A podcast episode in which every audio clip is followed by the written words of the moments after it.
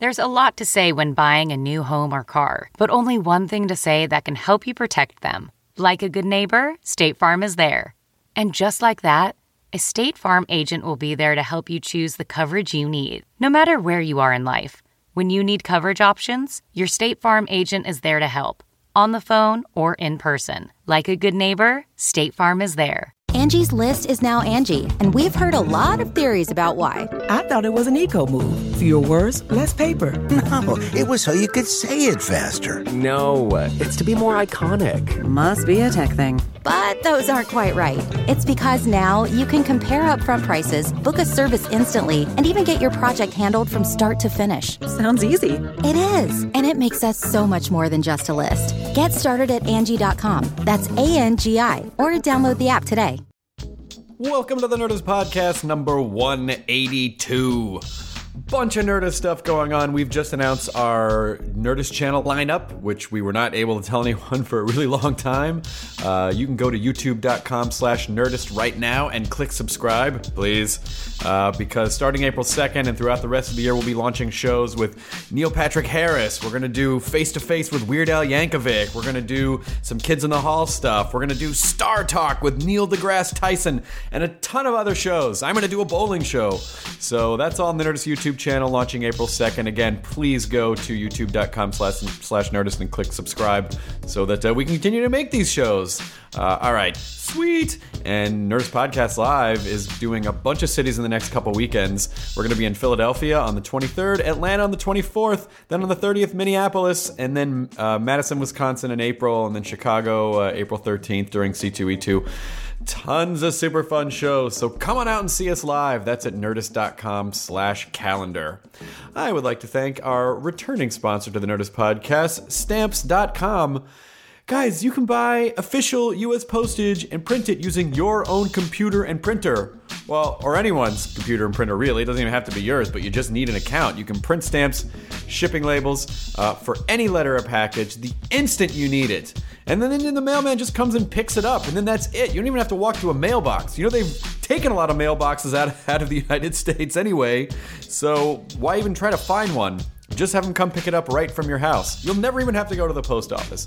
Uh, right now, Stamps.com has a special offer for Nerdist listeners. If you use the promo code Nerdist, there's a no risk trial, and you get a $110 bonus offer, including a digital scale and $55 of free postage. Stamps.com is an amazing solution uh, if you are running a business out of your home and you want to look professional, or if you just want your friends and relatives to think that you're about 60% cooler than they are and that you can print out any postage amount that you want. Make it 46 cents just to throw them off, keep them guessing. So don't wait. Go to stamps.com right now. Before you do anything else, click the radio microphone at the top of the homepage and then type in Nerdist. That is stamps.com. Enter the promo code Nerdist. I thank them for helping to uh, keep us afloat here at the old Nerdist Blimp Industries. What? Uh, this episode is Neil Patrick Harris, a guy that I've been wanting to get on the podcast for a really long time. Also, he is doing a show on the Nerdist uh, channel on YouTube, and uh, he's Neil is a great guy, really, really great guy. Just you know, for a guy who had uh, such uh, a- an amazing career as a kid, he uh, turned out to be a nice, normal dude, and uh, we are into a lot of the same stuff, like tech and.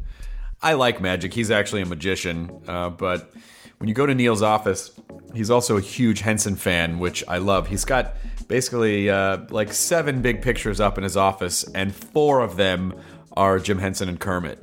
Uh, so just a great guy, and it was really cool. To I went on his lunch break and sat down with him at uh, How I Met Your Mother set, and uh, here we go, the Nerdist Podcast number one eighty two with the delightful and hilarious and ridiculously talented Neil Patrick Harris.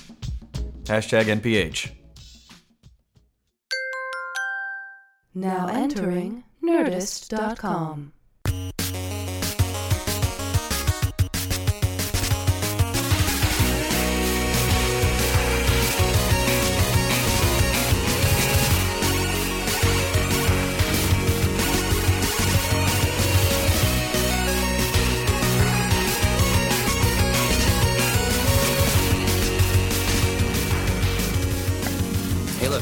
comedy growing tie. What is that old chestnut? What is the comedy growing tie? You know, it's the it's the growing tie. this is an old chestnut, actually. What does it do? Oh, good lord. That is the growingest tie I've ever seen. This one, I think, had this this thing goes around low, and then it, it acts like a tie, but then you can keep like moving here, and you keep getting stretchy, and it gets longer and longer. I thought that would be funny to give to the wardrobe department in case they. uh... In case you need a growing tie. Well, yeah, like Barney gets nervous, like he's being interrogated or something. like, Do you uh, do you implement any of that stuff? Do you do you bring in stuff and go, hey, here's something for the character that you should try? yeah, if I show the writer something that they laugh at, then they'll.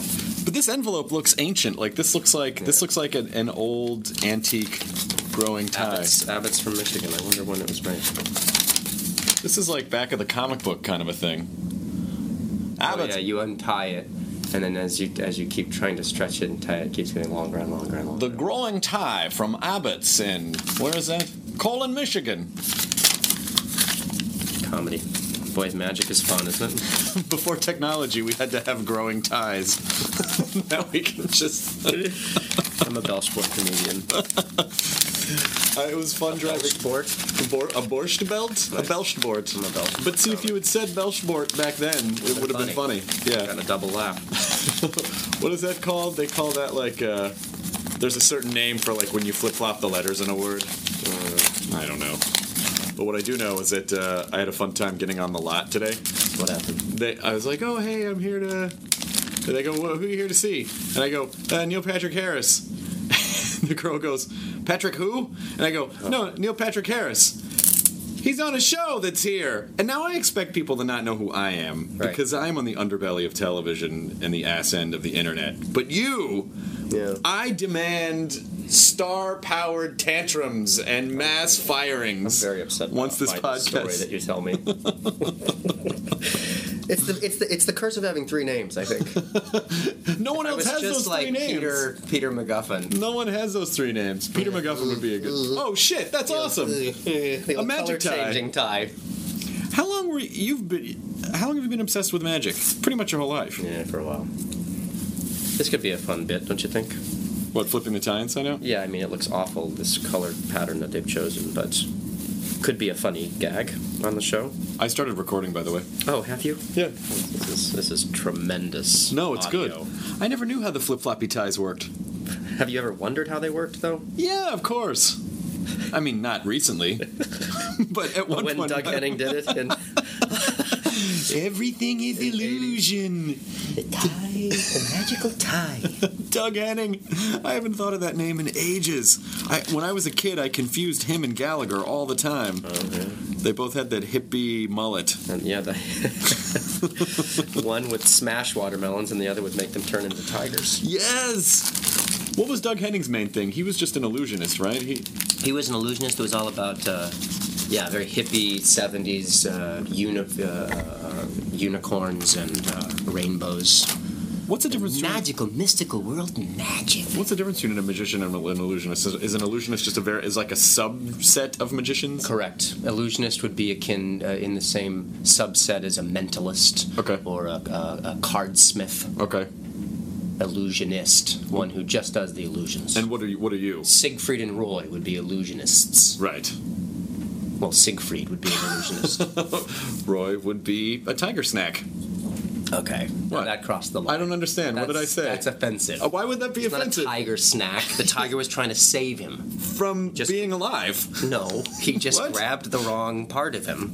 because it was delicious. No, like that's where the no. tenderest meat is. No, that's What? how a cat grabs its its young to to take them away. Is the scruff of the neck. It grabbed him from the back of the neck. Right. So he just loved him too hard. Indeed, he did. That's what happened. Indeed, he did. But oddly, Roy um, has uh, defied the odds, and he's doing. He's like, fine. Way, he's well, he's not fine. He's Oh. far from fine. He Oh. had several strokes, and I he's was like but now he's riding horses and he's speaking and he's moving around much more than they thought. I had no idea he was that bad off, so that made every joke that I made completely Terrible. offensive. Yeah, Yeah, bad, bad. that was wrong. I'm sure the internet will correct me because I'm sure their lawyers will correct you. it's possible. oh, I have nothing anymore. Oh, great! Thank you, thank you, lawyers. Uh, Matt, So how does this podcast thing work? Am I supposed to shill, or do you have like a you have a bullet points? Are No. we gonna, are we going to hit a bunch of topics? we just talk. That's literally all the podcast is. I, I never really prepare for them because I just like to talk to people. And you, I feel like I have a lot to talk about because number one, you do a million and a half things, and they happen to be a lot of things that I also am interested in. nice. Um, and you and I dated the same girl Did we ever? when you dated girls in the ooh, early '90s, I think. Indeed. Yeah. Can we say her name? Lisa. Lisa Raffel. Yep. If she's listening, get ready. I don't think she's listening to my podcast. Get ready, Lisa. We haven't spoken in a long time. Here it goes. so I so I dated I dated this girl Lisa, and she was sort of at the core of this group of all these actor kids. Mm-hmm. And she was a young actress on uh, what was she on? Empty Nest. Maybe one of those. She was on one of like those- The, the hot, you know, like crazy party girl, and she had cool '80s hats and stuff. She was kind of a hot, crazy hot, party girl. Crazy party girl. I dated her, and uh, sh her, her mother, her her overbearing mother, uh, kind of ran her life. Mm-hmm. Heart of gold. Heart of gold, lovely people, but Lisa would not um, go past first base. Now, what is first base in your definition? Kissing, and that's it. That's no, it. no, Kissing's a base? no boobs. No. I think boobs would be the second base, wouldn't it? Really? I thought boobs were first base. Really? And then sec. Oh, Then maybe you're right. No. Okay, you're right. No, maybe. If if boobs are first base, Yeah. well, then second base would be what uh, over the pants stuff. Who's on first? Twats on second. Hey, twats on second. we just high fived. It was so straight. I hate myself. So I didn't uh, literally. We would make out for hours, Wow. and my hand would s- slowly inch its way down to try and get a cop a little over the shirt feel. right. And nothing. And shit. So what are you doing? She slapped my hand away. when was this? This was when we were dating. But how old like were you? Before you, I was, I don't know, 18, 19 years old. Really? And she was very like chastity belt. She spoke of it like, and, not until I'm married will I have sex. Really? And then we break up. And then I hear three years later, four years later, she's dating you and you're sleeping together all over the place. Uh, well, I don't know. You're just- all over the place. You're just up inside her at every turn. So I don't know what you did magically, or maybe she just smelled something was wrong with me. I got one of those little sterno cans and set up a campsite. Uh, I don't know what happened. Fireworks every time on girls. I it was, I think. Well, Breckin Meyer dated her first. oh, you're right. Breckin Meyer dated her after I did as well. Yes, so it and I think earlier. and I think Breckin and I think uh, Breckin uh, introduced her to the world of the- Breckin done broken that. oh, double one. nice. Broken Meyer. He's awesome. He is a great guy. Look He's fantastic. And then and then yeah, and then I and I turning dated her. girls into ladies. I, I did after Breckin Meyer. that. was Lisa the last girl that you dated? No. you dated. Go go go. go. I did. I did a few. Yeah. And how important was it? Not to get too heavy, but how important was it? Like, when did you kind of figure out, like, oh, I don't think this is something that I'm into? Did you always know that, and were you trying to? Sort of, maybe. I don't know. I mean, it's all so. Those are all so complicated feelings that it's. I, I can't say that definitively. I was like definitely into guys, but uh, trying my hardest with girls, and it wasn't working. But certainly, when I was with girls intimately, I was tr- trying to achieve something that I don't think was achievable. And they wouldn't let you. They smacked your hand. And away. in turn, I think the way the universe works, simultaneously, I was not getting the you know uh, indoctrination into. so Lisa was really the universe going, physicality. Neil, this isn't right for you. It wasn't Lisa alone. There were more, there were a couple that were that way, but um, it all worked out for the best. I'm with a swell dude. oh, David's amazing. He is, David is not only and puts out. he does put out. Oh, good. And you guys have kids. That's huge. I know.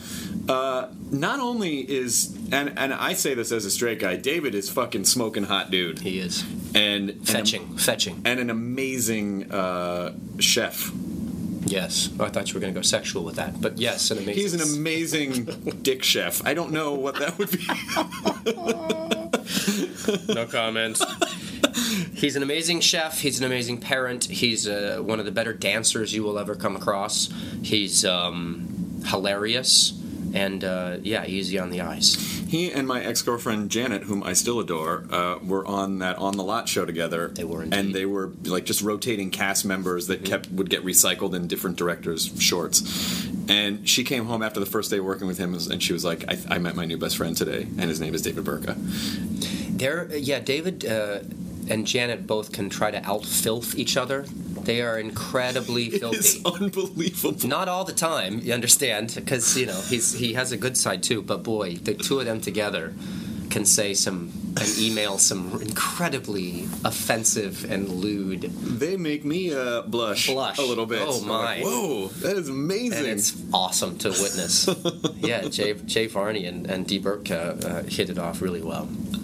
But I noticed that you, I mean, we didn't really reconnect until, I mean, I sort of knew you a little bit when we were kids, but not really. Mm-hmm. Um, and then, you know, we reconnected because of because of David and Janet, and you live the most normal, cool, fun kind of life that I think most people would want to have. Like, we go to game, we used to go to game nights at your place, and you Mm. guys would, would do like uh, murder mystery stuff, and you know, you'd Yes. have have just like really nice, like fun adult parties, not douchey adult parties. Like, it's okay to come and take off your shoes and play games in the house, and I don't know, it was really nice. I honor like the suburban lifestyle, really, like as uh, socially because I had weird chapters in my past, it, which were L.A.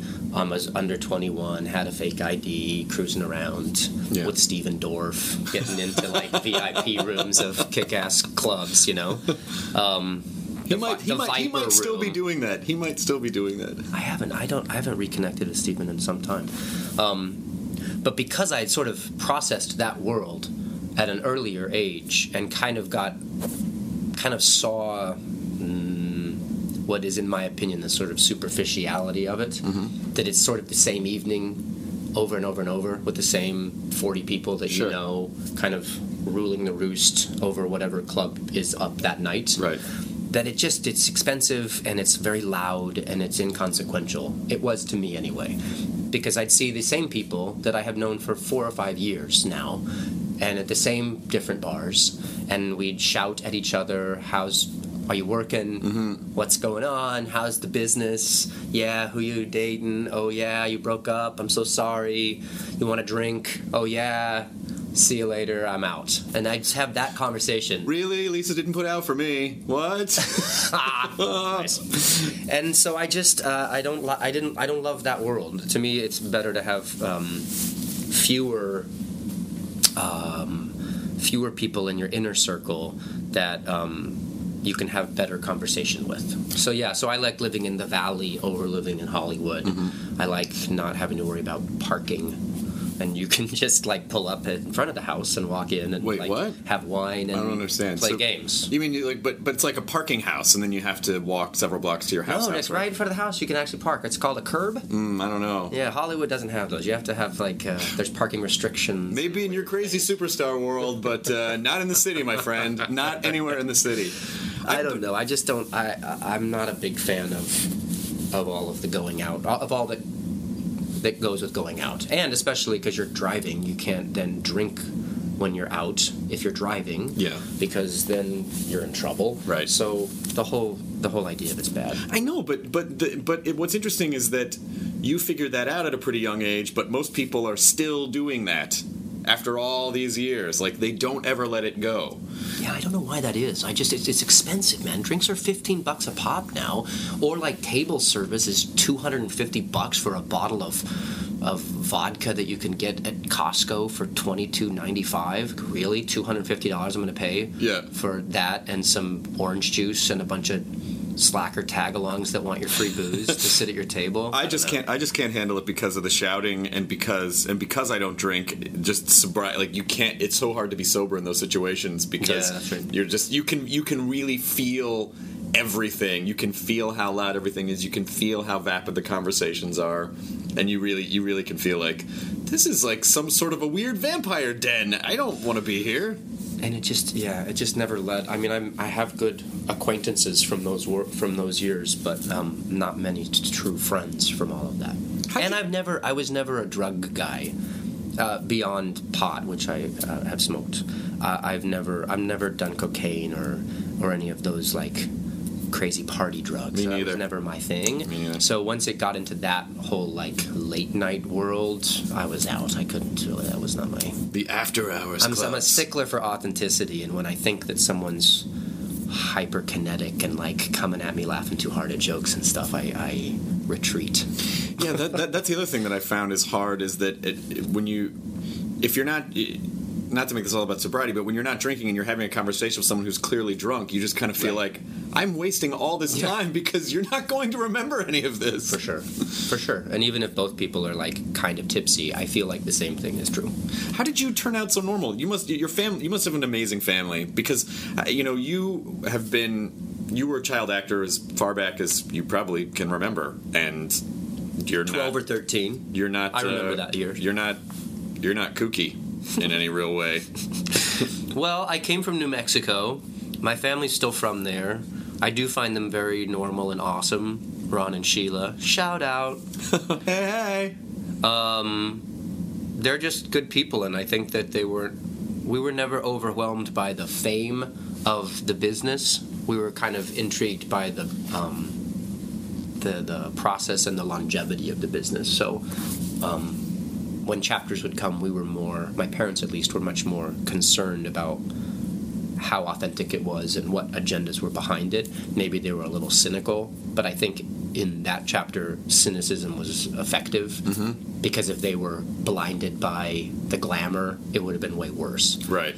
Because I know too many people who had normal ish parents that then were kind of taken by it all and then became the their child's manager and became their business manager Yeah. and then stole their money and Right. spent their money and then had a big fight and broke up as parents and children and it was nasty. Is there So- anything more disgusting that is legal than uh, so than like a parent glomming onto a kid's fame and then trying to absorb that experience for themselves? And it just hard. feels It's so hard though because as I'm a parent now, and and you know if if our kids at 12 or 13 came into a situation where they were acting, uh, one, you know, either David or I. By law, would be required to be on set all the time with them, right? Mm-hmm. And so you're invested already.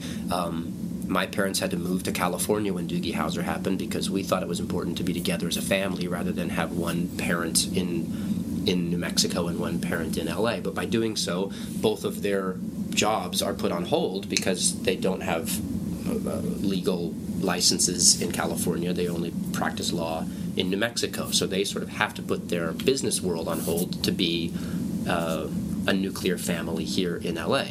By doing so, they don't have any income. So they are sort of are required to take some money to you know pay their bills. Sure. I'm making a lot of money on a show, but already now we have a twisted, fucked up dynamic because they're taking money from me. I'm their child, they're the parent. They have to do so because we've decided these, we've made these decisions together, but it just feels weird. And so I think it is a creepy feeling, but it, it's a required feeling. It's, it's, it's a matter of knowing when it's time to like go back to your own world and not just live off of, of the children forever. But that's a very complicated conversation. I mean, you. I, I, I imagine the percentage must be like one or two percent of people who make it through that experience and live normal adult lives and are pretty well adjusted. You know. Well, I think it's only one or two percent of people, frankly, that that get to do something that provides recognition for them, and then get an opportunity to do something again. Yeah. You know, so many actors that are adult actors on television shows get known for being on that show that's really popular, and then don't ever work much again Yeah. to that same level, I suppose. I've been very, very, very lucky in that world. I mean, Doogie Howser was incredibly cool and very random, um, and I would never have thought it would have ever happened again decades later in a Barney Stinson kind of way. I just never would have. How how was it random? Well, I guess just random that I wasn't seeking it out. Um, the audition, it was one of the things we said we'd never do as a family is get a, on a TV show that moved us to Los Angeles. Um, and one of the caveats was unless it was someone like Steven Bochco. Uh, who wanted you to be on a star of his show? Sure. Because my parents were huge LA Law fans because they were lawyers and Hill Street Blues. We watched all the time. Like they were di- diehard fans of his.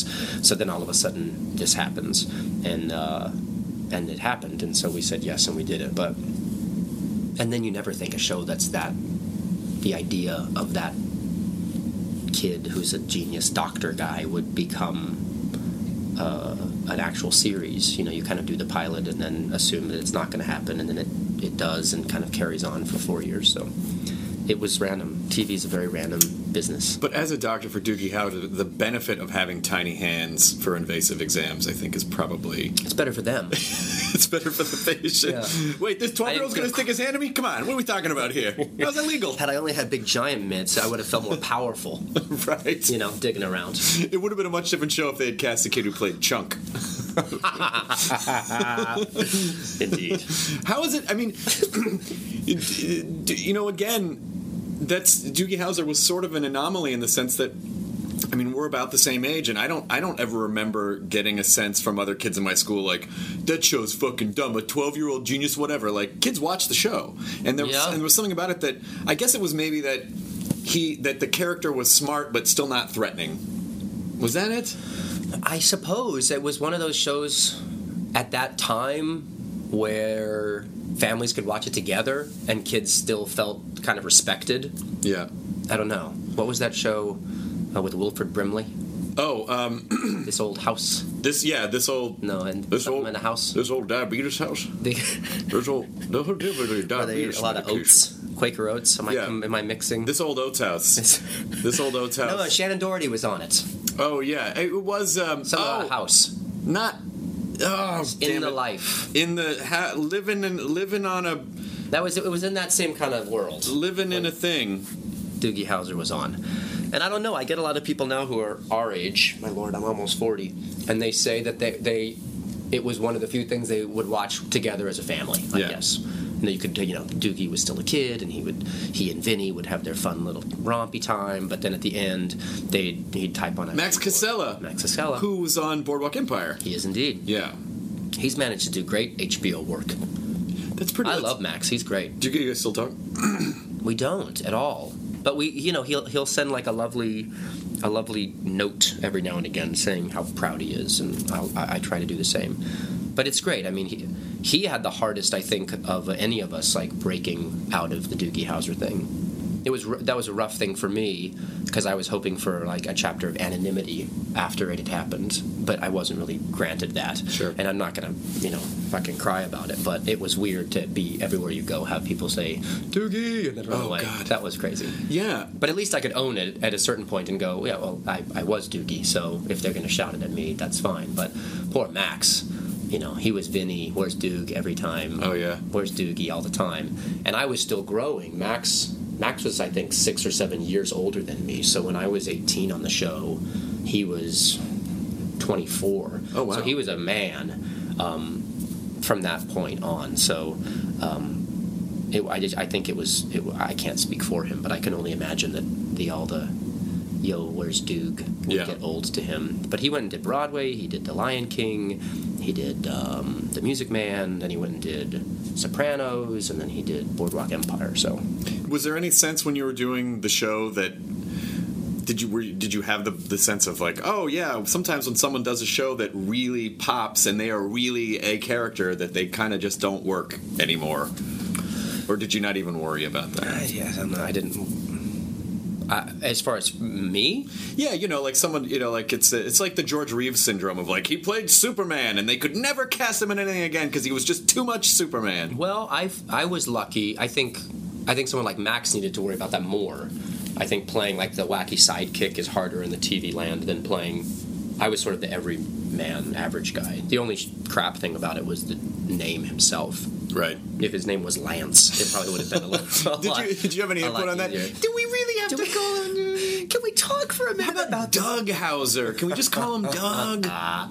Doug's fine. Ironic that I that I'm now playing a guy named Barney of all names. that must have been such a that must have been such a relief. Like when people stopped going Doogie Doogie and Barney Barney. Like oh my god, I've I've, I've gone beyond. Um, no, I was glad to be like the average nucleus around the which were all the weird eccentric people.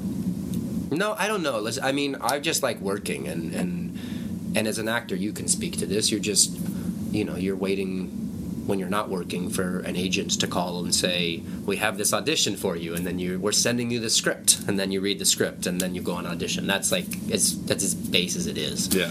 And so, if you have a funny name or you're a wacky character or whatever, you should be so lucky as to get the job. Right. You can't really process the ramifications of it until it's happening. Yeah.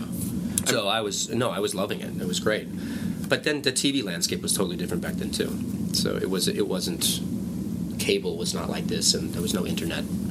Uh, so to speak of back then, so you were a TV actor and not a tel- uh, not a feature film actor. So that was the only drawback. It was Yeah. like when the show was done, I was like, oh, nuts. I'm not going to be able to be in any cool indie films. Did you go? Did you do Broadway after that for a while? Uh, I did a bunch of made-for-television movies uh, for a while, and then I think I went and did some theater in um, San Diego. I was Romeo in Romeo and Juliet, which was my first Shakespeare thing I'd ever done, and then I did some more theater there. Did a couple of movies and smaller things, but the TV stuff paid the bills for sure. It's pretty crazy to get on. It's hard enough. I mean, I think people have a sense like how hard it is to get on one show that gets picked up that then becomes a hit, but then to be on two shows that get picked up and then become a hit. Especially, I mean, you talk about television landscape. Television landscape now for network is fucking crazy. Yeah, yeah. It's difficult. Yeah. Um, it's crazy, crazy now because now you have so many people vying for those same jobs. Yeah. Like big time movie stars wanting to like settle down and make some good money and do a good show. Probably a lot of them who shit on television at some point. They're like, maybe No. television's not so bad after all. Yeah, absolutely. I mean, but that's great. You're getting great talent, you know, week in, week out to do great work. What is it? Ashley Judd is doing that new show, Missing or something. Like, Wow, Yep. that's amazing. That's like an ABC network. Isn't ABC? Yeah. Primetime show. Yeah. Ashley Judd is starring in it. She's a big ass movie star. Yeah. That would never have happened. Well, I don't know if she's Really. I mean, she hasn't really. She's like well, above the title. She is. star. She is. Well, yeah, but I mean, she hasn't. Listen, I I'm all about Ashley Judd. I love her, but there was that series of movies that I was referring to as the subgenre of Judd Stiss movies, where it was like her trying to right a wrong, and then Morgan Freeman was somewhere in the background. I'm going to mentor you from over here. Now take 20 steps to the left, and the light switch will be in front of you. 20 steps. That's the best Morgan Freeman I've ever done. That's pretty good. Thank you. I'm going to put on a penguin outfit, and you just narrate me, and I'll just walk back and forth across your dressing room. We're in your dressing room now, which is loaded with amazing. These are I see recreations of the Haunted Mansion from Disneyland. Indeed, the stretching portraits. stretching portraits. And Uh, some original um, magician lithographs. Beneval, George, and Thurston. who is your favorite magician, Living? Li- living or dead? Ooh, good question. I mean, who is who is generally considered to be like that guy is the greatest magician? Is it Houdini or is it someone that we wouldn't? That I don't think Houdini was the greatest magician. He was probably one of the best showmen because what Houdini was able to do in a in an era that didn't have any kind of uh, media uh, is is gather crowds. So he would do stunts, you know, amazingly impressive stunts, handcuffed on a bridge, jump, you know, thrown over with chains into freezing water and escape from it. Well, that would. You know, there was no internet, there was no television. There so he was no, 1930s jackass. he was con- actually that's absolutely true. That's exactly what he was.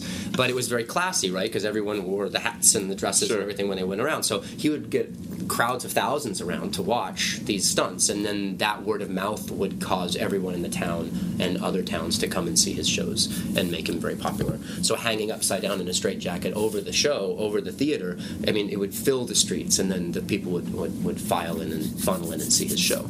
But I don't know that he was necessarily the best showman. I think Thurston was one of the best I love that time. You know, the turn of the century, maybe a seven or eight years after. You must have loved the Prestige. loved the Prestige. I read the book. I thought that that was like the greatest idea for a movie, but could never be made because it was a period movie about magicians in time travel and Right. Tesla. It was Right. like no one would make that movie. I loved it. It was good.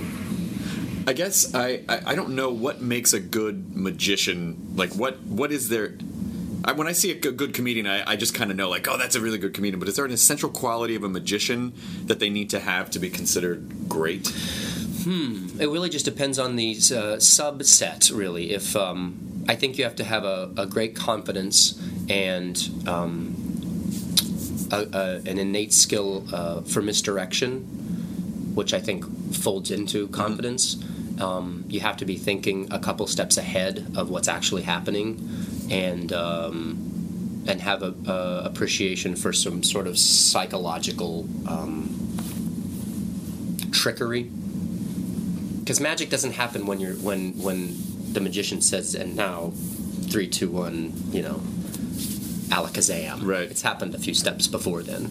So if you're looking at an illusionist you know that guy has to has to carry himself uh, in a very grand way on stage copperfield does it terrifically well um, lance burton all those those grand masters of illusion guys are great at it but when you look at the cardsmen, those guys are unbelievable.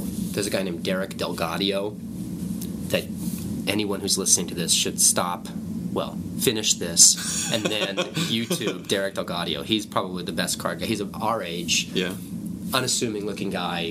He does shit card wise that will blow your mind whole. And it and it's and it's just simple. It's not fancy crazy cards, gimmicked cards. I mean, he just uses a regular deck and can do so many things with it. He has video. He was just in Spain, and he did this trick, and I don't. I have no idea how it's done, and I know magic really well. It was in a, a Spanish talk show, and there was an audience and everything. And someone else, the guy, took all the cards and spread them all over the table and mixed them all up, and he put them back together.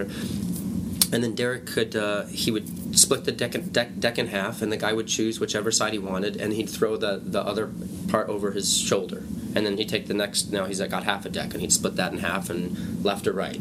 And it wasn't a magician's force where he'd say, right, okay, well then now we're going to keep the right Okay, right? He'd just okay. constantly be throwing whichever one over his shoulder, down to six cards, boom, three, four cards, boom, down to two, one, you sure this one, boom, flipped over the card, and then he had already chosen that card from somewhere else. Oh Jesus. No idea.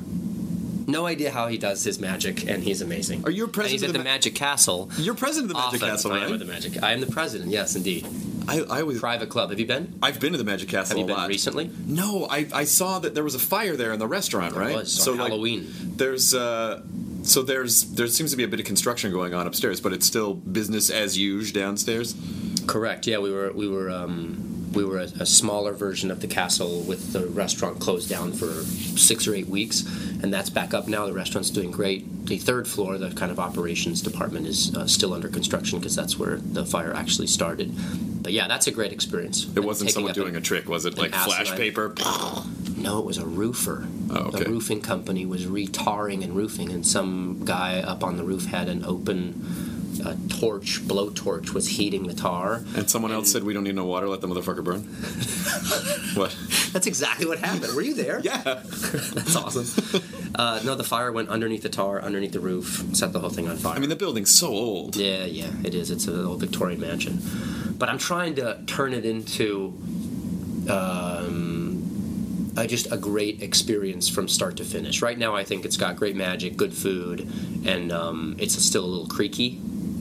But it's a private club for magicians, and a lot of them that are there are creak kind is of good, old. though. I agree. It shouldn't be slick, but you know, Sleep No More in New York, Mm-hmm. that immersive theater piece where every everywhere you look, everything is in the same world and is Yeah. exciting. You know, you enter the Magic Castle with a pass that you have to get from either a magician member or uh, requesting one. You have to say a secret word into a, a door that uh, slides open, and you go inside. You're in a mansion, you know. So everything I think should be uniformly very good. And so we're we're making staff changes and some uh, some things to make that ex- experience really good. And you have to J.J. Abrams reprimanded me What? at the night before the Oscars party this year because of, of that.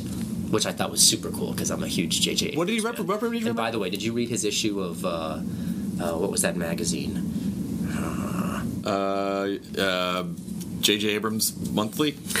J.J. Abrams boy, where he the centerfold pops out. No, what's the cool techie uh, magazine? Wired? Wired. Yes. The J.J. Abrams issue of Wired was all about magic, and he had hidden messages and like uh, things that you could accomplish. It was all secret magical stuff, and he was the editor of that issue. Super duper. Oh, I knew he was doing that, but for some reason I didn't. I didn't. It was like two years ago. It's been a while, but I every time I see him, I gush about it because it was just great. There were hidden things all throughout it, and I still haven't solved half of them. But I was asking him about the castle, and he said, you know, someone needs to come along and really dump some money into that and make it like a really great experience. Because you still have to. You, you still have the dress code. You have to wear a tie. Sure, La- ladies tie. have to wear. Ladies Uh, with dresses, yeah. There's a st- strict dress code, which I think should be enforced because Sure. I think it adds to the um, the mystery of it all.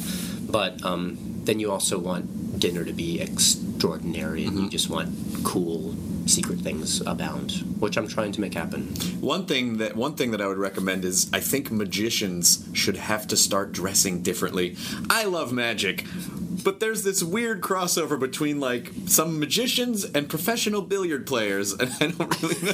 You know it's like the old timey like like gold rush kind of collar. all kinds there. You also get the guys that won't wear ties that'll just like have a studded collar, like a laser beam collar stud, and you know they have every type. Where, where can I get a laser beam collar? I want a fucking laser beam collar. come to the Magic Castle? I have a friend whose uh, whose little kid saw an ad for laser hair removal, and the kid goes, "Why would anyone ever want to remove laser hair?" like, oh, the mind of a child. I might join the Magic Castle, You should. We I have really- associate memberships and so I don't have to. at I- magiccastle.com. You can find out more.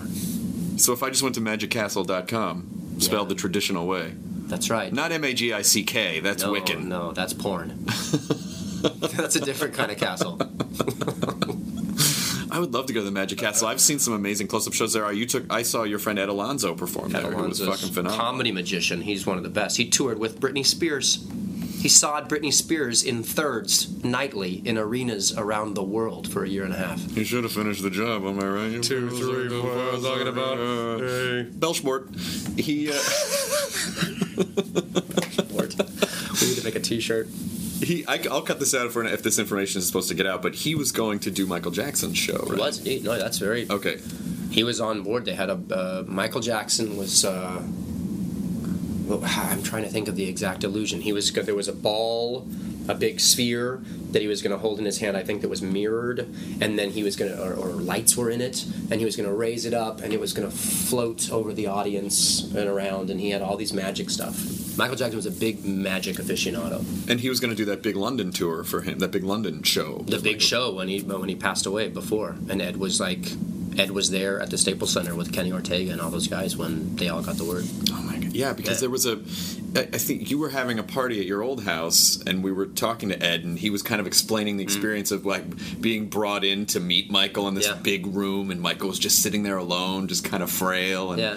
Here's my ideas. Yeah. I'm gonna have an I'm gonna have an outfit. and It's gonna be the lights are gonna shoot from my la- laser lights are gonna shoot from my outfit. Yeah, I had a whole thing, and Ed would just nod and go, "Great, I'll make it happen." He's good like that. It's it's it's interesting to think of a magician not just as a performer, but also as um, like an architect, where you where where someone like Ed gets hired to like we need you to build this thing that's gonna be magical, but in effect he's an architect. For sure. Well, that's my favorite part of magic. I'm less interested in the people that can do the origami illusion that David Copperfield did in 1985. Great trick, you know, big box, girl gets in it, it gets like an origami box, gets shortened and, and gets smaller and smaller until it's a tiny little box and the sword gets put in the middle of it and then opens back up and she's in a different outfit. It's a fine illusion, you can buy it and you can do it and it's great. But it's the people that design illusions similar to that. You know, Ed's always recreating his act and coming up with new shit and like building it himself and coming up with ideas of how can we do a new levitation? What if we put this and this together instead of this and that together and made a new levitation? I love that stuff. So it's very techy. It's very techy, yeah. All of it is, I think. I mean, I think mentalism stuff, that's a great, that's a whole other world of magic, too. That's almost akin to the dumbasses that claim they can read minds, you know. Right. It's all um, supposing things and saying generalities that cause people to spark to one of the many things that you say, and then based on their expressions and what they spark to, you know how to steer a conversation into, yes, I can speak to your dead brother.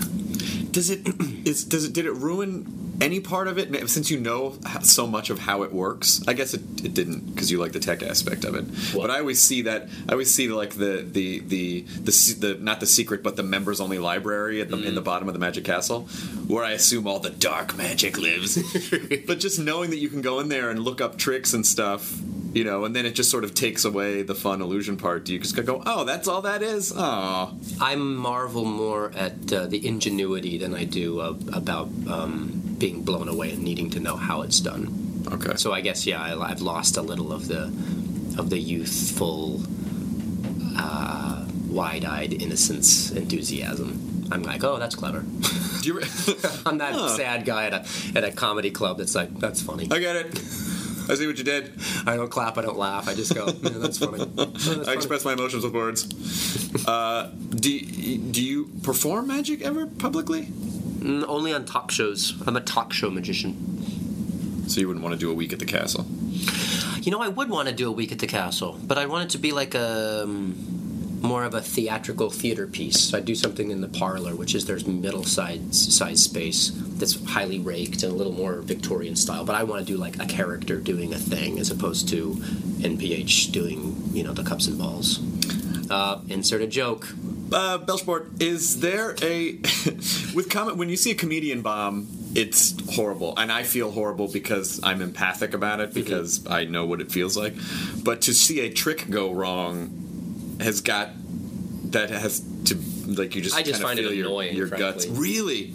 Yeah, because magicians should never have tricks go wrong. I mean, card magicians can because a lot of times, a lot of the great card magicians will do a trick where there could be multiple outcomes, mm-hmm. and that has a lot of risk to it because they're not forcing you to pick one card; they're literally having you pick any card and then figuring out how to get to it.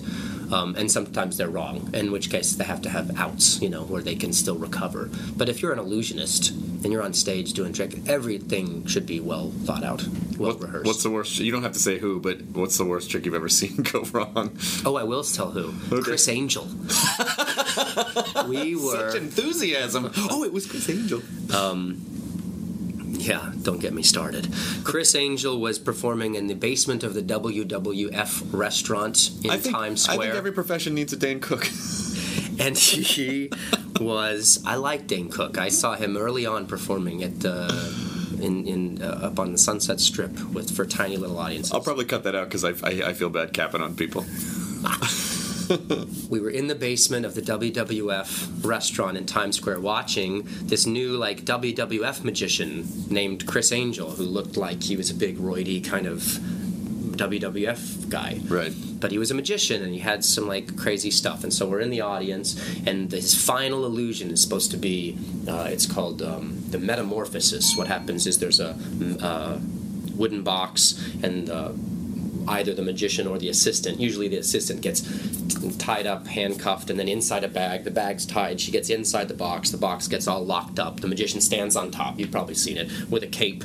Throws the cape, and then the cape drops, and now there's the assistant there, and the magician's gone. And then she unlocks the box. Inside is a is a bag. Unties the bag. Inside the magician is now handcuffed. Well, Criss's angle was that all of this would happen with no.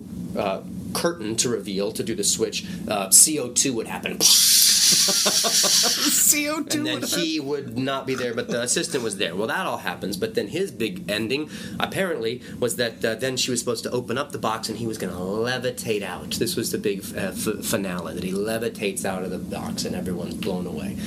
So we're all in the round, kind of watching this thing, and they're doing it, and they're kind of talking to each other. We're not quite sure why, what's happening. Then they do the switch, CO2. There's the assistant. Criss isn't there anymore. The audience applauds. She's unlocking the box. She opens it up, kind of looking in, kind of talking, not sure. Something happened that the levitation wasn't working. But that was the end of the show, and he was stuck in the box and couldn't get out.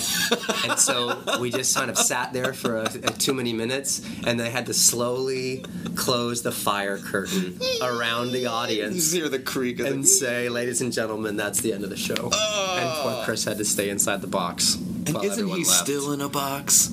After all, You know, I, I don't need the ire of that one, but uh, I'll refrain from commenting. That's a fucking bummer. he has he, he's been less than uh, chivalrous multiple times to people that I know. oh, really? That's too bad. But at least his show in Vegas is gr- uh, Uh, At least he's doing a show in Vegas. would you ever perform in? Would you ever perform in Vegas? I find Vegas to be like a weird place to perform. I kind of love Vegas. I don't know. I don't know. I mean, yes, I'd want to do a show there for six weeks and then leave, right? You wouldn't want to do a show for three years. No. It's so fun to see O, but then you think, oh, those those cats are doing that same exact water show every twice a night, every single night, every single day That's what I couldn't. for years. That's what I couldn't get behind. Oh, an angel got its wings. That's what I, I could never. Uh, when I think about Broadway, you know, when, when I was doing Rock of Ages, and they said, "Oh, you go? Do you want to do Rock of Ages off Broadway?" Like before it got huge, I was like, Yeah. I can't." Do, I wouldn't even imagine doing the same show like eight or ten times a week. I mean, stand up is one thing. But 'cause you did uh, you did a big Broadway show. You No. toured with a big Broadway. No, I didn't tour really with, with, with, with that show. I just I did it a little bit, but not not a lot. And it fe- it, it like, but it feels weird to do this. Pinball Wizard. Oh yeah, I was I was I was in. Uh, no, I didn't tour with Pinball Wizard. Why did you do that? I don't know. What are we Didn't you- talking? didn't you do? Uh, Tommy? Yeah. No, really? never. I thought when Lisa Raffel and you were dating, you were in Tommy. I don't think so. Oh, I must have been fucked up for like a year. oh my god, I was a. Ma- Maybe it was a that would different explain guy. the Tony Award. nice. That's a good. I thought that you did Tommy. I never did. Oh wow. I've had great respect for you for no Oh reason. shit! I mean, yes, I was amazing. I'm a pinball wizard. I got to have How no eyes and Yeah. can't hear a thing, but I play the pinball. That's why you didn't get the job. Yep, that's why I didn't. I'm get sorry it. about that. No, and Margaret and I are still very close.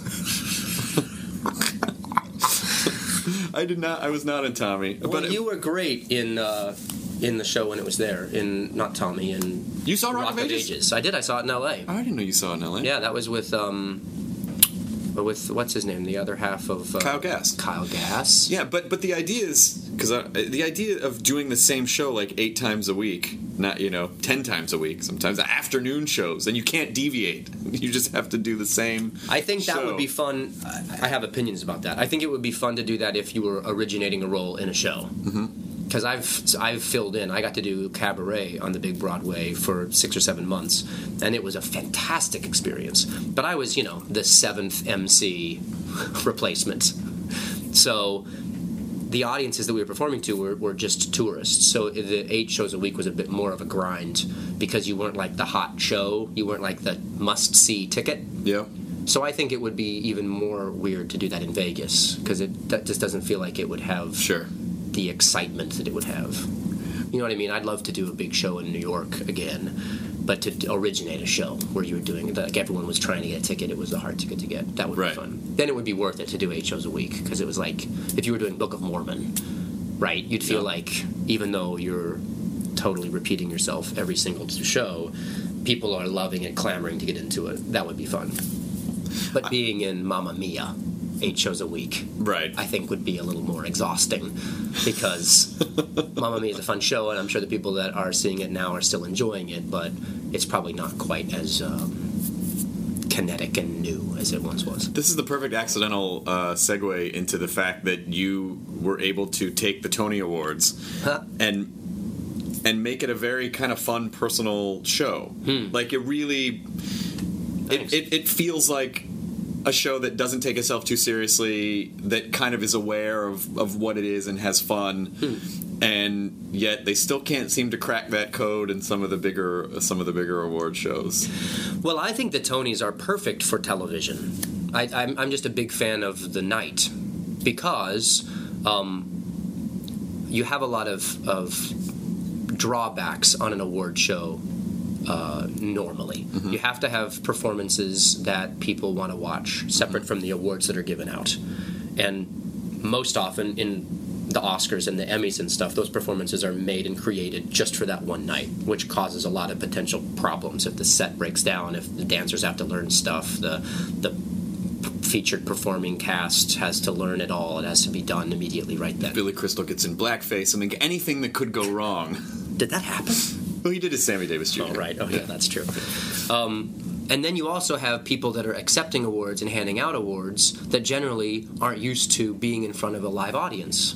Like the Oscars and the Emmys, most of the people that are there are only performing to their small crew in their set in Valencia that's super closed off, right? So they're not used to doing anything in front of a thousand people or wherever that Nokia Yeah.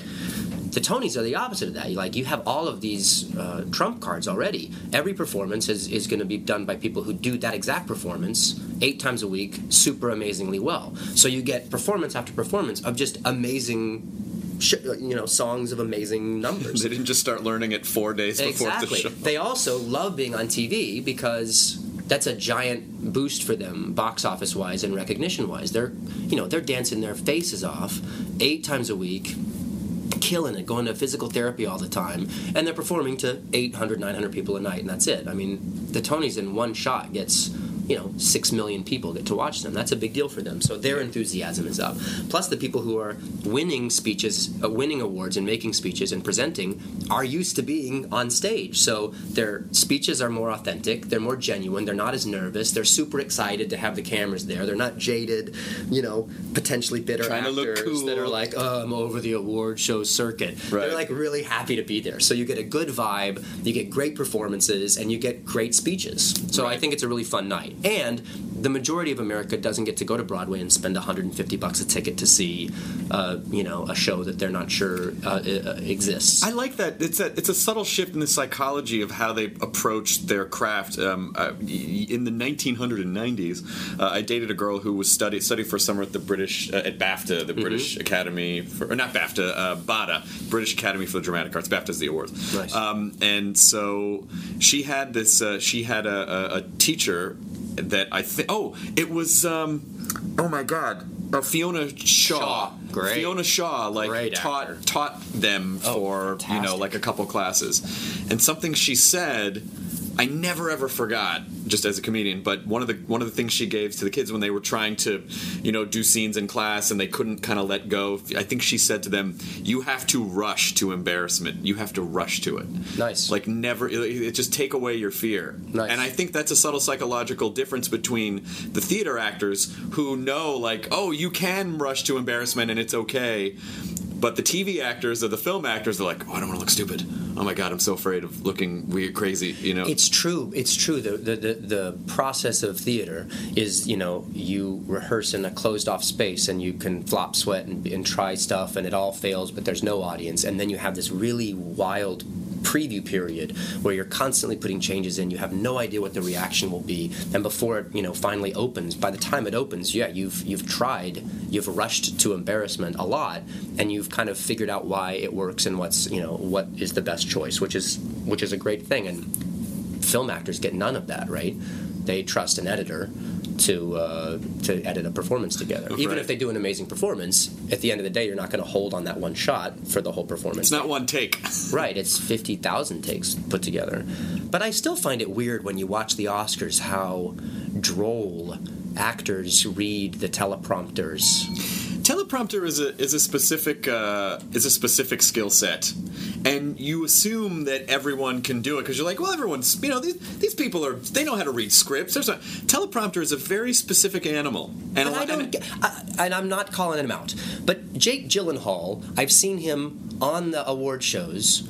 Uh, announcing the nominees for whatever, and it's like the dude didn't even know he was supposed to have been there doing it. Like he's reading it very dry, but no, with no. I, and I think you, you, someone in your camp has approved this because they send you the material of here's what we would like you to say, here's the joke, what do you mm-hmm. think of it? You have to approve it by a certain day, it gets back. So y- you must have read it. You're looking at it because it's in a giant teleprompter, right? So assuming that you know you can see it, then and then they still read it very dry, like I hate being there. So I don't know if it's nerves. I would assume not. I love Jake Gyllenhaal. No, I'll tell you and what he does theater. Like he's a good guy, and yet maybe it's just I'll tell you what I think it is. the movie world. The Golden Globes is the same way that people come out and they read things like they hate being there and that they don't understand why why they're having to read this. I think they're uncomfortable. I think Why? I, I'm going to I'm to give them the benefit of the doubt, and and let's assume that they're not shitting on the thing that they're doing, even though they, a lot of them probably are, because I think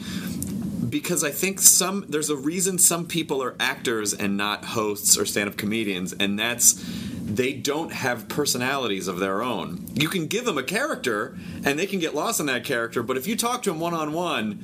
It's nothing. Like they just they're not they don't know who they are or they don't have personalities of their own. I think a lot of them are just fucking boring. I Honestly. well, I don't. Maybe. I mean, I don't want to imply that I think that about Jake Gyllenhaal. I mean, I hung out with the guy, and he's super lovely and everything. I, ju- I think maybe that's just a nerve wracking experience. Maybe that's it, I too. think being out there, deer in headlights, with all of like your peers and directors and producers in front of you, kind of renders you still. Maybe. How do you have the host gene? Because you have both. You have both the genes. I've loved the circus. You know, Yeah, we talking about magic and and and theater and all that stuff. So I I really liked. D- Doug Henning's magic specials every year. You know, I really liked the live when the circus would come to town. I'd love to see it. So I've always enjoyed hosting game nights and being like the ringmaster of said circus. So uh, for me, the spontaneity of the live venue is exciting. Um, standing in the wings, you know, with Hayden Panettiere about to walk out and you know do a little banter back and forth, I think is kind of cool. So I think that uh, I think that all of that is is a thrill. And when you then get to be the actual ringmaster, it's an even bigger thrill because then the responsibility falls on you. When you're a presenter at the Emmys or the Grammys, it's great because you get a good seat and you get to be there and you get to do a little segment and you're, and you're out. But when you're hosting the thing, then it's like responsibility is on you. If you're running long, you, you have to cut a bit. You know, if, if the if the guy we did the first time I hosted the Tonys was a crazy year. That was the year that that uh, Bret Michaels oh, hit his face on who the thing. didn't come to rehearsal when the rest of the band did, and who was told explicitly, as soon as you're done, Don't run into the thing. turn around and walk backwards because a set piece is coming down in front of you. Decide he decided to, you know, milk it for another five or six seconds, turned around and was almost beheaded by the set piece. That I think that was for Rock of Ages, actually. I think it was. I gasped, as did everyone, and and I'm immediately backstage about to do m- my entrance and my you know f- wacky monologue. And all I think is that he's gotten his skull crushed by the set piece because this is at Radio City Music Hall. These, you know, you can't say stop the set piece from coming down because it's much. I mean, it's giant and super heavy and on, on its way down. So I think he's dead. Oh, Jesus Christ. and I'm backstage and I'm about to have to go on stage and start the show that's live. And I'm thinking, my mind is now worrying, and we've just begun. And I'm thinking, what am I going to do? How do we get Bret Michaels into the in memoriam segment? dare it just you. happened. No, I'm thinking, what am I going to do? I may have to come out and say, ladies and gentlemen, there's been a, a you know something terrible has just happened. We're going to go to commercial. We'll be right back. Like I don't know what's going to happen. So I'm just shouting to the side, is he all right? Is he okay? Is he all right? And no one knows what's going on because the number's still happening. You know, they, this people are still on stage singing. So they they they I found out that he was all right, which was great. So as soon as I know he's okay, I'm thinking, now what do I do? Do I acknowledge it, or do I just pretend like it didn't happen and we kind of deal with it as an afterthought? But it's that didn't seem right mm-hmm. because I think everyone saw it happen. So then I thought maybe it would be would it be good to say that takes headbanging to a whole different level. That was sort of ah! in my in my mind to like ease, you know, Yeah. if I know he's okay, Yeah. then I should say something to like move past. Still it. a funny joke, even if he wasn't. I gotta be honest. No, not at all funny if he wasn't okay. But I he was okay, so I said the joke and we moved on. It was good. Didn't know he would do all the suing after the fact. Sure. Then it's not funny Because he didn't go that. to fucking rehearsal. well, he didn't go to rehearsal, but um, Well, you didn't seem but that's as- for me is fun, Uh, you know, because then it not not fun that that happened, but I mean that uh, that's how my mind works. Is like is like is is the spontaneity of something potentially going wrong and how to acknowledge it. You know, if if someone says a drunken speech that's slurry, then I get the opportunity to come out and comment on it as Sure. the host, which is super great. Frank Langella came out um, and gave a off script. He was presenting an award to someone. He talked for like four or five minutes, which in A long time. is ages in an award show because you really want to be like a minute over, minute and a half over. He did it in early on, so from the beginning we were about five and a half minutes long. Which for the Tonys, it's not the Oscars. You can't just run long. Sure. they want it to end right on. So for the rest of the show, we're like. Please, I hope the winner's not there. Please, I hope they make it short.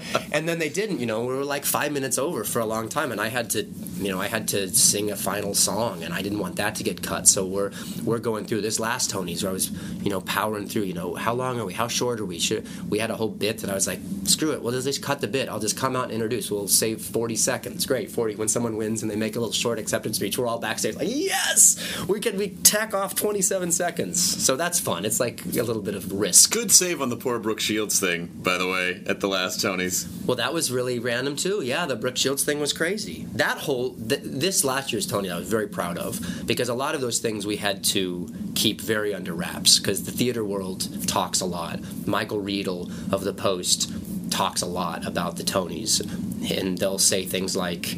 They offered it to some, you know, to Daniel Radcliffe, and he turned it down. So he, and that never happened. Right. So now we're, we're they're on tilt, saying, "Why does Riedel think that we offered it to Radcliffe when we didn't at all?" So I was going to do this opening number called "Not Just for Gays Anymore." I remember this. Right? I remember this. I, you, I saw you. I saw that It was a- before, and it was it was really funny. You you sent it to me and Janet. It was funny, and it was a little like, you know, on the on the line of like, is this too far or not? We weren't sure, right? But we thought, well, this is the year that. Uh, that the Book of Mormon, which is pretty hardcore with content, so maybe that this would be this would play okay. But everyone was worried about the number, so much so that we made sh- we had to come up with dummy lyrics because it was all pre-recorded, but we had to pre-record it with dummy lyrics that was like it's not. Um, it's not just for us and I don't even know what the what the dummy lyrics were, but David Javerbaum, who wrote this amazing thing, had to come up with a whole set of false lyrics that we had to all the dancers had to sign confidentiality things so that if because if it got back to Riedel that we were doing and not just for gays anymore and he published it before the number, they were gonna yank the number. Oh shit! So we were all like rehearsing under wraps. I had a number with Hugh Jackman that we were rehearsing in private, in secret, and we had to clear the house when we were rehearsing the number so that the Jackman, because we really wanted the show to be filled with surprises, and it worked out great. And and and so the number went off without a aplomb. I got to say the word sodomy. They said I couldn't say sodomy. They said of all that thing you can't say sodomy, uh, which I thought was weird because the, the line was um, um, come in and be inspired. There's no sodomy required, which sodomy is not a bad word, Right. And in that context, it's like there's no sodomy required, so it seems like we're not it's different than requiring it. exactly. Yeah. that I could see. That's a whole different They issue. They said no, you have to say same-sex love required. Come in and be inspired. There's no same-sex love required. Fucked up meter. That's Not sloppy. funny. Yeah. No. I'm Sodomy. thinking th- to myself like, well, I know it says same-sex love on the on the prompter, but I, I could just say sodomy. so I just said sodomy because I thought it was better, and then I ran off stage and said to the, you know, Jack, our CBS head, I was like, I'm sorry, I didn't mean to say sodomy. I'm so sorry. I just slipped out. It just slipped out. But it was better that way. I'm glad I said it. the sodomy just slipped out.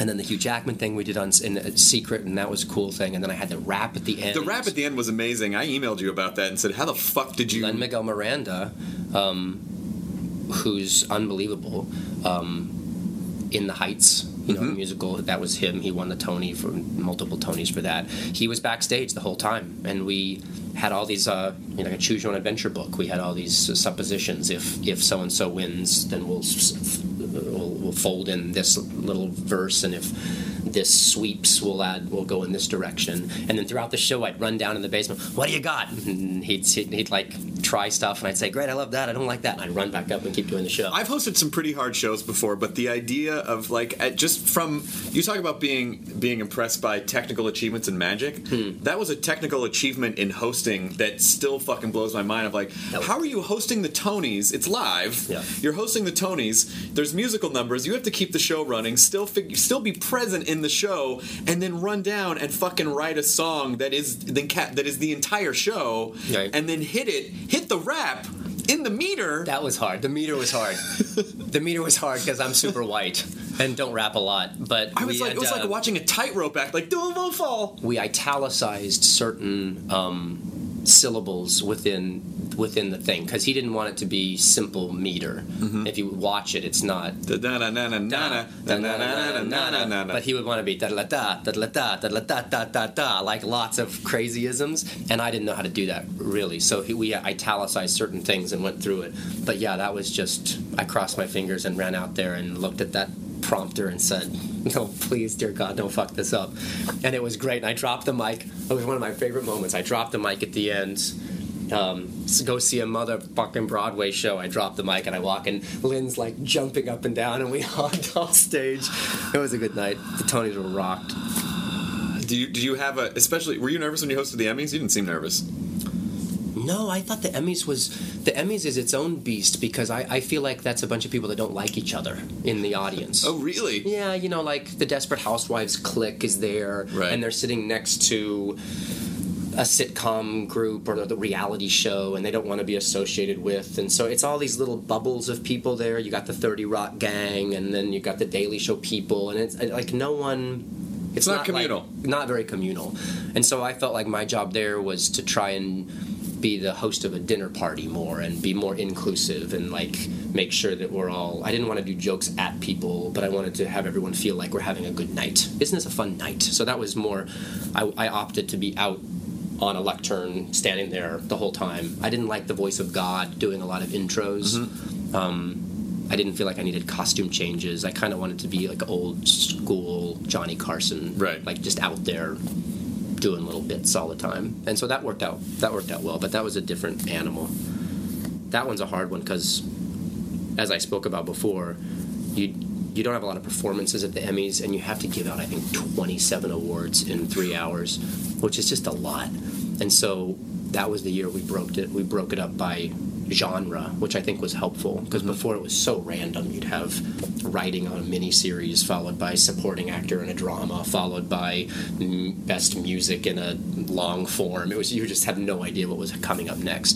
But to know that this is the now we're at the drama chunk, Yeah. and we're going to give out supporting actor, actress, best actor, actress, you know, all of the directing awards in that genre, and then move to comedy. I think kind of helped the night along. That was Don Mischer's call. He's good.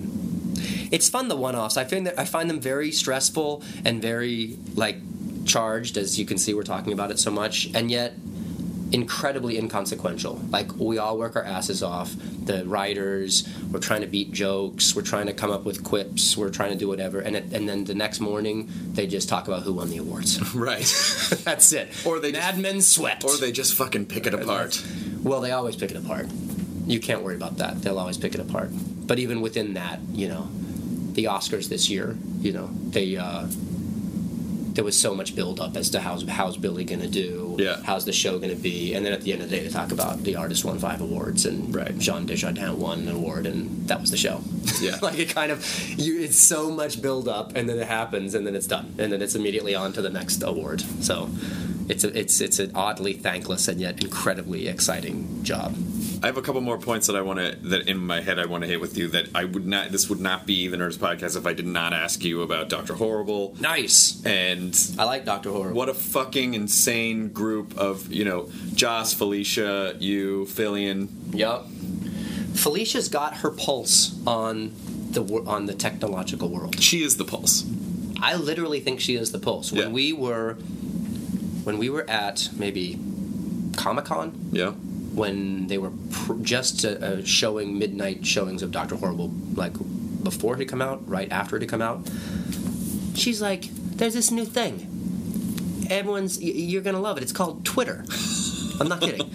We're like, what the fuck is Twitter? She's like, it's great. You can like say, hey, I'm on my way to dinner, and you can only you can only do a so- you know like a limited number of characters, and then anyone who wants to you know see where you're going can see that you've gone there. And I'm like, what the fuck? What the point is that? That'll never catch up. I don't want to tell people like, and now I'm feeling this way right, Right. now. Like that's I don't even get it.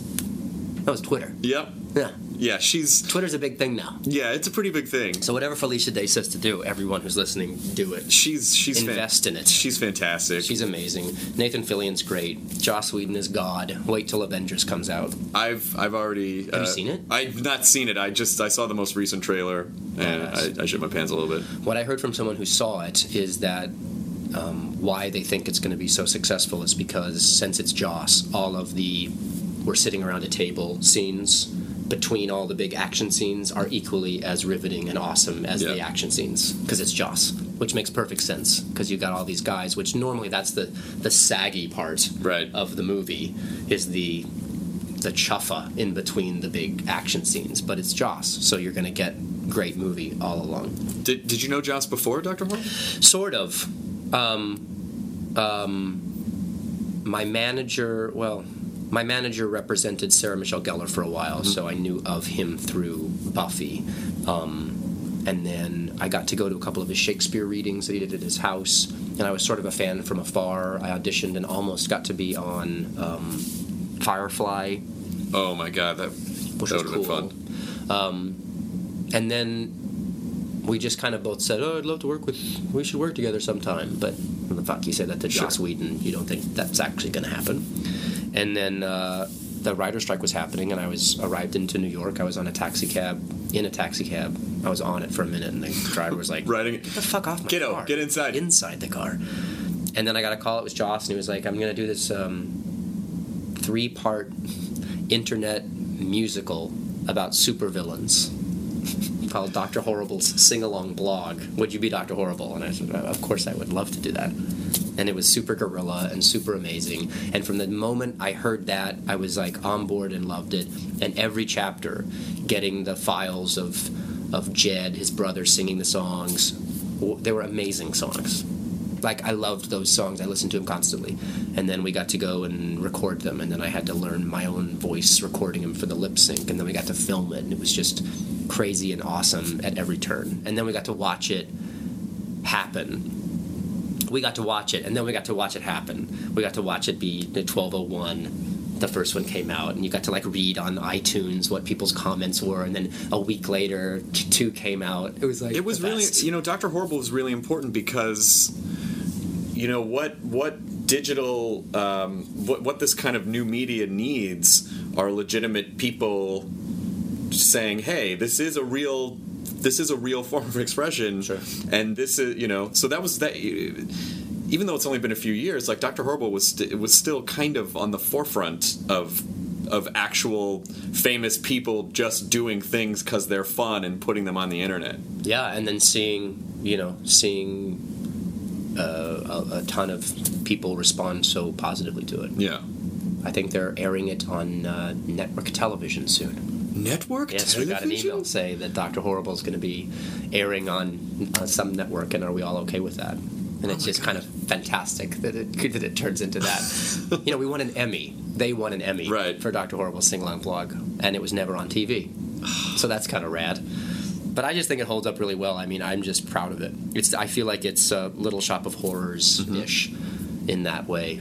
That I think it'll last, and people will do little interesting productions of it or midnight screenings of it in character. Just the songs are great. It also made me feel not crazy to ask you if you wanted to do something for the Nerdist channel, the YouTube channel that we're launching. Because I was like, oh, well, he did Dr. Horrible. He understands this world. Like, he understands that, you know, Yeah, that you can to. just do stuff for fun. Let's do something with puppets. We're going to do something with puppets. Did you ever meet Jim Henson?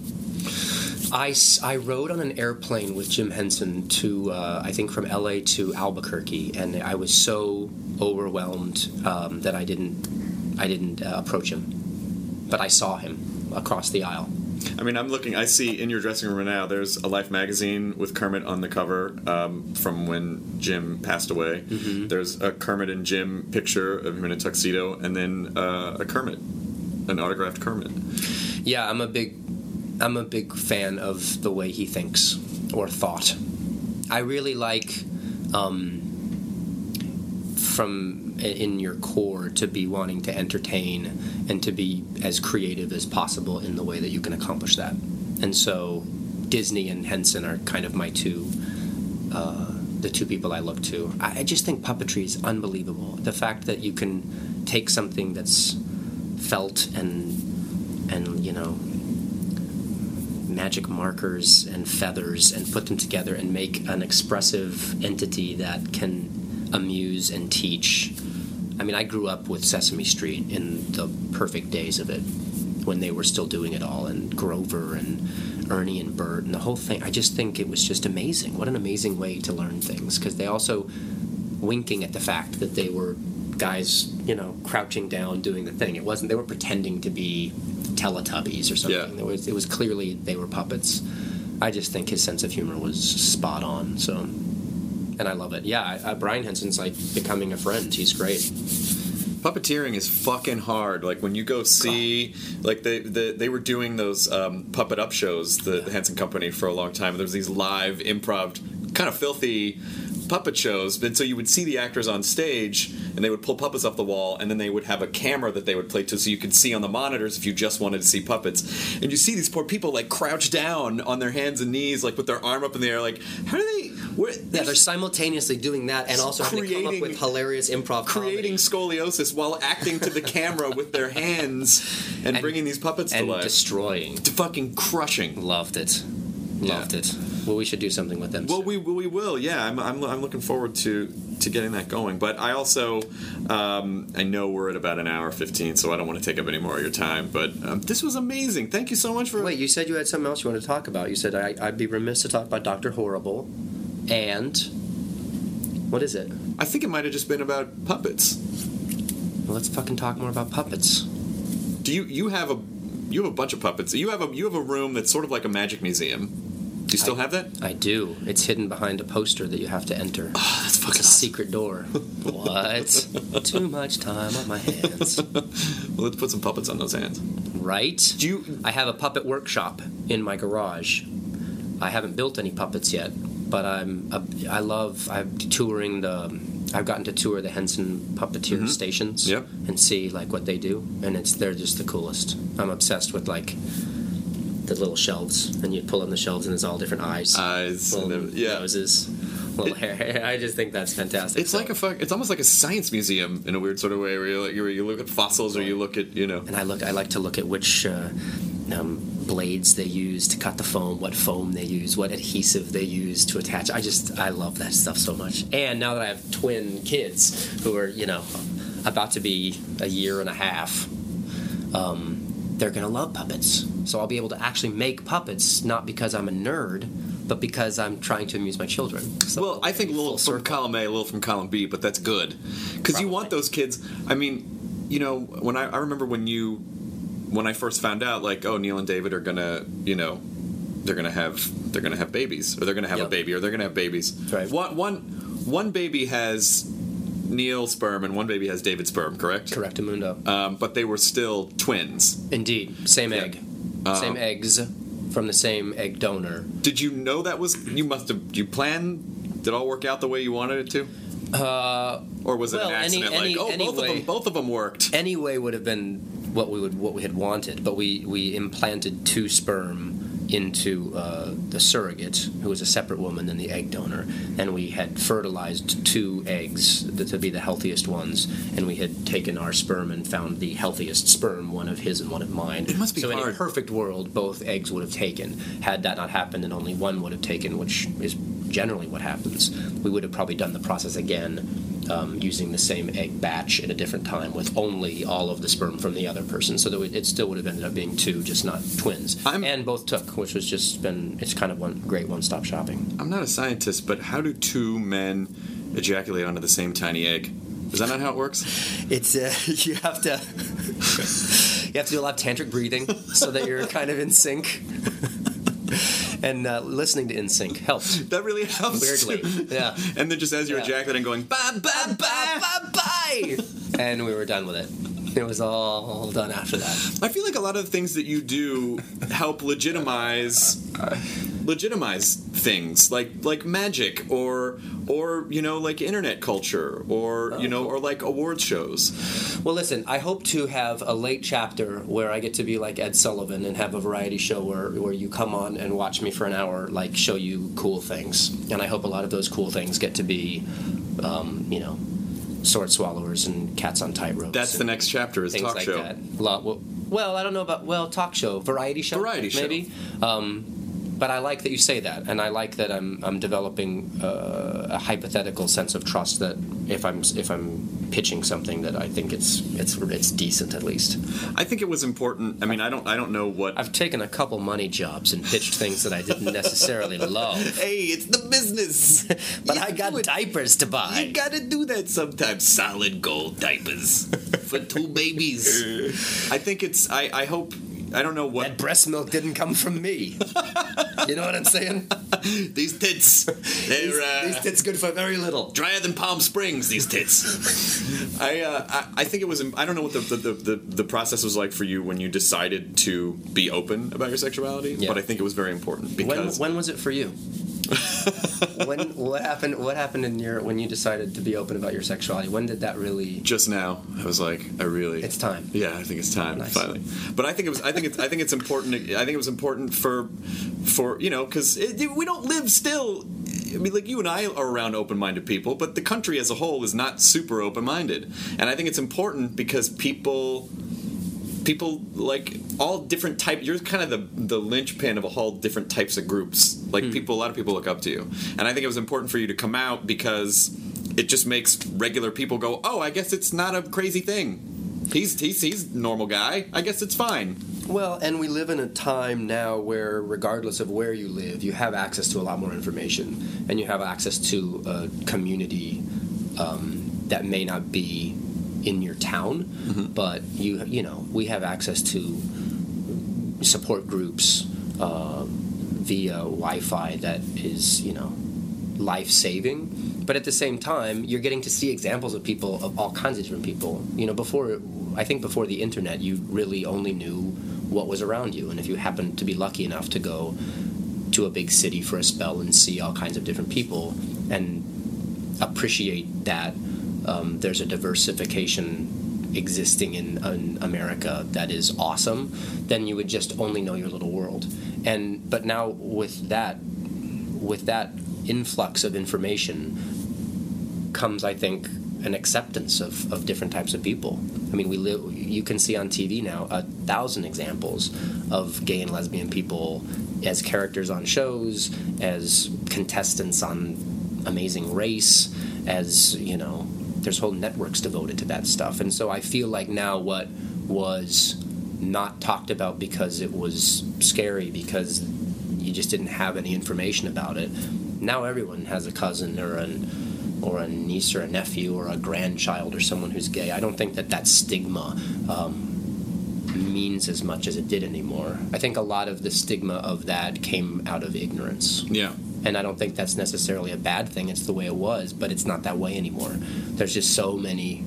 If someone's like a really flamey, fruity, you know, dance around little kid that's probably going to grow up to be gay, that's awesome now. There's tons of examples of that, and there's tons of, and that's a good thing. I don't think that needs to be suppressed. And thankfully, I think more and more states are concurring. I always I like characters that are just incidentally gay and it has nothing to do with their like. Sarah Silverman's show with those two guys that were. Oh yeah, yeah, yeah. Brian and Steve Agee. That was fantastic. Yeah, That yeah, they were Brian like the straightest, like. yeah. I fucking love guy. you, bro. I fucking love you too, bro. Yeah, they were like stoners that played video games all the time, but they were gay. That's just see, that's awesome. Also, John Barrowman, who you were up against Gay Man of the Year for a couple years ago, Snap in a circle. who played uh, Captain Jack Harkness on uh, on Doctor Who and Torchwood. Totally incidental. It was just like, oh, by the way, this character's gay, but he's Captain Jack Harkness. Like, Sure. But he was like omnisexual, right? Was he gay though all the way? Oh, maybe he was. that? Maybe he was. Maybe I he think was. had a boyfriend, but he was also with chicks. I, I didn't watch that show. I'm probably not as nerdy. Omnisexual is the, is the correct PC term for someone who will have sex with male, female, uh, some sort of third alien neutral gender that we're not aware of. That's hot. Yeah. Omnisexual. That's kind of where it's at. Yeah. Isn't it? It's the new black. I'm totally open. African American. Sorry. it's the new African American omnisexual. I mean, whatever. Black, white, tree people, Slovene, I don't care. Whatever. You got a fish? Hobbit. The Hobbits? Whatever. Yeah. What do you think of the Hobbit movie? I'm excited about it. I mean, I, I love Peter All right, Jackson. I'm going to interview you. What are your What are the big movies that you're looking forward to seeing? I, hands down, the Avengers. Yeah. I'm really, I'm really looking forward to because it's had so much build up for so long, and I, I don't know, I probably wouldn't be as excited about it if it weren't Joss. Hmm. Um, but I think, I think Avengers is the one that you know, that's one that I'll be at opening day. What about Lorax? What do you think? What are your thoughts on? Lorax? I haven't, I didn't see Lorax, but I was reading an interesting uh, sort of deconstruction of how it. It kind of violated all these cardinal rules of what a movie shouldn't do, and still like opened huge. Where it was like super environmental, um, you know, uh, it- like uh, what did they say? Like uh, too many names in it or something, and you know, it came out on a weekend. I don't know. It was all these different things. It got. It didn't. It was reviewed not great. Yep. Uh, and still, you know, made seventy million dollars. Great title, bright colors, Yeah. And uh, Bright colors. no competition. the poster of just the Lorax mustache. I mean, I was I was skeptical when I heard that they were making the Lorax because the the original a- animated Lorax, the Chuck Jones one, Mm-hmm. is very sacred to me, and so I'm like, Hollywood, come on, what are you Zac doing? Efron. How many things do we have to dig up and fuck? How many things, Hollywood, do we need to dig it uh, up and stick our arrogant Hollywood dicks in and try to pump for money? And and but you know, it it listen to have a movie where kid families can go see a thing together. I mean, I you know, but I haven't. I didn't see the Lorax. Project X. Did you see it? I did not see that either. I, you know, I've That seems cool to me. I've been touring so much. I know you're on the very, weekends. famous now. I'm not famous. I'm just busy. You're a good teleprompter. I'm, I'm I will say that I am an excellent teleprompter reader. It's a skill. It is it is a weird skill. If they ever remake Clue the movie, Yep. I will shit on the floor. That's one of the sacred cows that I can't see. That Oh, I thought you meant. to do that. Do you know what I thought you meant for a second? In a there? good way? I thought you meant that was going to be that was going to be your character's weapon. Neil Patrick Harris didn't study with a pile of shit. Wow, wow! That I, I, don't know. I don't know why brain that like Mr. if I- Brown. if I Mr. Mr. Brown, in the in the commode Mr. Brown. with, with a shovel. No, that's a movie that I um, love so much that flames on the side of my head. No, if, if they I, they can't uh, remake that movie. It could have happened. This it's just that the next movie is just ten more endings. Yeah, Or it could, have, happened, This- like this. You don't you don't want it to be remade till they ask you to do it, which they probably would. Oh, that would be an interesting call. I would definitely do it. I want to do a movie um, with the Waiting for Guffman gang. Do you know Christopher Guest? I don't. I auditioned for him once, and For one of those kind of movies? no, it was for a. Um, he was doing a series of commercials. Someone hired him to do uh, a commercial, and so I went in and, and had to improvise in front of him, and he was very nice, uh, very dry, very dry sense of humor. Sure. Um, but I Yeah, mean, he seems like the kind of guy that if you did a scene with him and were hilariously funny, like killed it, Yeah. that he'd be like, "Great, let's do it again." Like I, I don't think that you would get anything from him. Oh my god! I, you just reminded me that after this audition, this was this was so long ago. I was still fat and drinking and smoking, and I went outside on the back, and I was so nervous after the audition that I was smoking. And he came out, and you know, he just looked like an older gentleman. Had the glasses on the little chain hanging, like his mm-hmm. his reading glasses mm-hmm. hanging from his very very conservative sweater. He's very neat, kempt gentleman and I'm smoking, and, and he was like, uh, he said he said something nice, like, oh, that was that was a nice job, and then he's like, what are you doing with the smoking? What are you doing? Oh. And I go, what do you mean? He goes, you, you're a young guy. Come on. What are you doing? And right as that happened, an ash flew off the end of the cigarette and landed on his sweater. Oh. Which he did immediately, like, there was an almost obsessive, like, the unclean, unclean! and I, I felt so. Not only did I just. Not only am I being a punk kid, like being all fat and smoking a cigarette outside the audition, I just ashed on Christopher Guest. oh my god, is that him? So uh, yeah, and that was that was he may have helped me quit smoking Oh my ago. god, he's just that, that group. I love those movies so much. Yeah. I love that mentality so much, and, and when that that was my favorite part of the Oscars is that that little bit that they had when they were the focus group for the uh, Wizard of Oz. Oh, I didn't. I didn't. I missed the Oscars. Did you really? I did. I just saw because I was working because Talking Dead shoots on Sunday night. We're live on Sunday nights, Ah. and so How's that going? Talking Dead. fun. I gave up on the show. You did. Not Talking Dead, Walking You gave up on walk. You should watch this season. Really? Hmm. There's some, Here's my problem. I watched the whole first season, riveted, Yep. loved it. Yep. Then they announced season two. Here's what happens: the core group in every sh- show gets uh, accosted by zombies. Yep. They survive, mm-hmm. and that's the show. So then the next show happened, and they're like going through the. It's all quiet, and they're they're at the all the dead cars in a car heap, and they're they have to get the gas, and they have their different scenes, and then oh wait a minute, what's that sound? Here's a oh bunch of zombies. Yep. There you go. Oh shh! Don't make a move. Right. They'll find you. Well, and then they live, Yep. And then that's the show. You- now at a certain point, Do me they needed to only have it be one season long because as soon as they start having season two and then hey it's a hit season three the, you know the leads are going to live Let me tell you something. No one is safe on the show. There was a major death that just happened last night that people are in, up in arms about. please tell me it was the best friend guy I'm not. I can't say anything. why But I will Why? say this. it's already aired This hasn't already. That's true. But you know, but a lot of people haven't seen it yet. You you should watch. Um, you should watch the second. You should watch second season. The first couple episodes of the second season are not zombie heavy. It's pe- it's people relationship heavy. But Glen Mazzara, who did The Shield, Mm-hmm. took over the show, yeah and the show has been fucking amazing. For real? For reals. All like right. there are things that you don't see coming that at the end of an episode be like, what the fuck? Like, Really? Genuinely. So just just Okay. if you just give it another chance. dude i trust your opinion on everything I appreciate that. including television and cameras I appreciate that. I will call you if I have any kind of tech camera question, and you say like, "No, get the Canon uh, S100. It's the best camera around," or something like that, and I'll follow you on the walking. Is it better than uh, American Idol? E- yes, it's Okay. better than American Idol. What about- American Idol could use some zombies. I mean, other than Steven Tyler. Hello. What are we? Hey, Is it, uh. Is it better than Dance Moms? It's probably better than Dance Moms. Okay. Um, Another one I can't probably watch in season two. than- I tried to watch Dance Moms in season two. Dave and I sitting on the couch, we're like, it's the same shit. It's happening in every episode. Storage Mob War. Oh, hey, you know, I saw a new one last night Las Vegas Jailhouse. What the fuck is that? Have you seen this? No. It's it's a jailhouse in Las Vegas, and apparently everyone's allowed to be filmed, and so it follows the people that are in for one night. The one I saw had a dude that was on crystal meth for day four, and he was naked, and they had to strap him to a chair, and he was freaking out and going crazy, and strippers and like crazy oh sad people. It's like it was fantastic. Las Vegas Jailhouse, I loved it. All right. New, new favorite show. I'll give it a shot. Yeah. Um, Is it better than Las Vegas Jailhouse? it's probably better than. Dead? I mean, it's probably better than Las Vegas Jailhouse. But is it better? Are there, they're, they're dead men walking. Oh. Oh, it's kind of the same. Yo. Is it better than? And I'm going to tell you my favorite uh, series of all season this Okay. last year. I don't think it can be beaten. And I'm not kidding. Okay. The Real Housewives of Beverly Hills. You're definitely not kidding.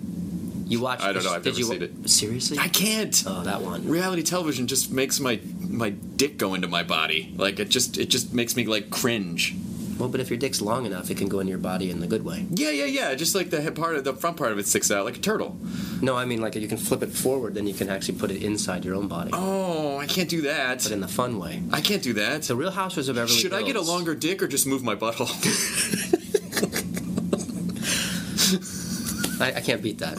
I was going to talk about the Housewives of Beverly Hills and the guy hung himself and stuff, but oh shit! when you say move your butthole, I'm I'm out. I'm sorry.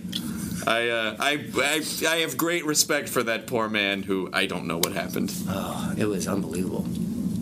Watching the people in Beverly Hills exist legitimately and knowing that one of the players in this sad, crazy world, and not all crazy, like some of them I really like, hangs himself to death.